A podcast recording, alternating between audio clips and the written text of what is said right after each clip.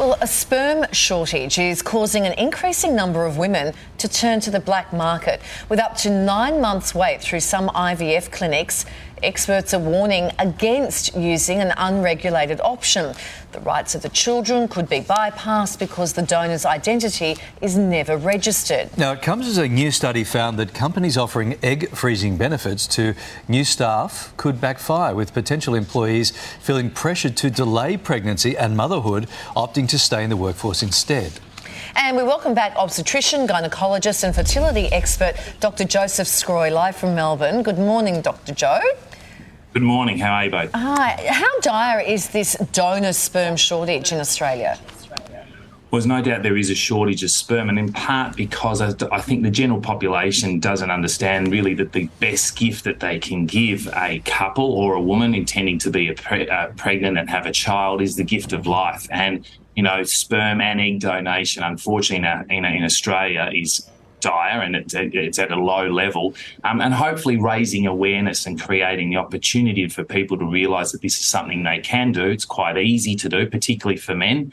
Um, you know, will increase the amount of donor sperm that we have available for women, single women, and of course women who may need to access donor sperm because their partner's unable to produce sperm. So, what are the dangers then of turning to this sort of unregulated part of the market? Yeah, look, I think it's really important. Um, there's a lot of same sex couples who are accessing donor sperm through a black market, unregulated system. And, and this has impacts, I think, on three different t- groups of people. The first, of course, is the intended mother.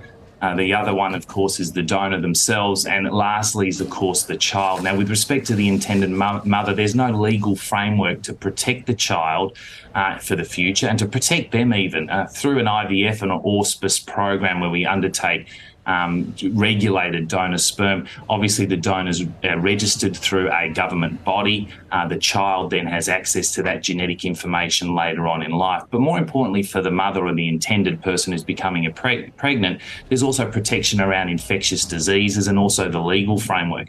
And the donors also have to realise that there's a potential risk to them as well, because there could be several people knocking on their door at one point in time in the future, um, sort, of, accessing or wanting their, a bit of their life.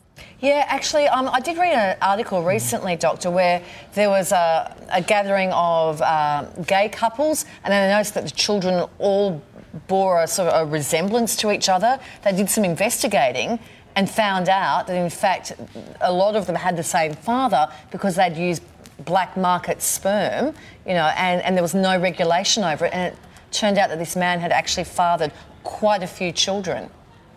Exactly, and, and certainly in government auspiced uh, IVF programs, there's a limitation on the amount of donors, the amount of children, sorry, that a donor can actually father in, in, in, that sense of the word, or biologically father in the sense of the word. Whereas in a black market or an unregulated scenario, the donor obviously not doing it for altruistic reasons and probably doing it for financial gain could potentially be donating to hundreds yeah. potentially you know hundreds or thousands of women without any regulation whatsoever mm. all right let's switch gears now to egg freezing and it's a financially and emotionally stressful decision and yet Stats show that globally, just 10% of women actually circle back and return to use their eggs.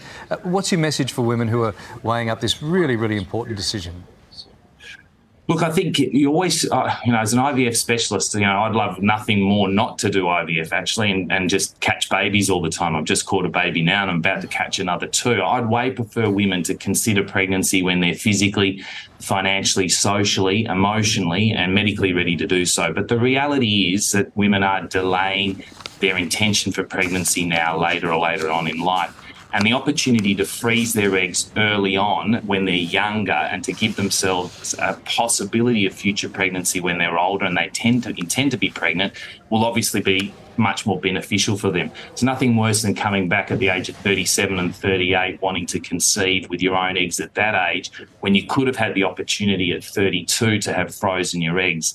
And whilst women aren't circling back to use them, I think the, the evidence at the moment is quite poor because we've only really been doing egg freezing for a short amount of time. Mm. And we do know that women, of course, go on to conceive naturally. And some women who have frozen their eggs don't actually intend to use them for the future. Um, and so we need to think about potentially do- being able to donate those eggs in the future to other women and deserving couples who want to conceive. Yeah, some people do argue that it could be seen as an expensive lottery ticket because there's no guarantees with egg freezing, is it? Absolutely, there's no guarantees. It's an insurance policy that you hope never to use. We take out insurance on our car, on our house. We hope never to actually cash in that insurance. And the same thing should be said for egg freezing. And as I said before, don't delay pregnancy if you want to become pregnant. You'll never regret becoming pregnant. What you will do is regret not having a child.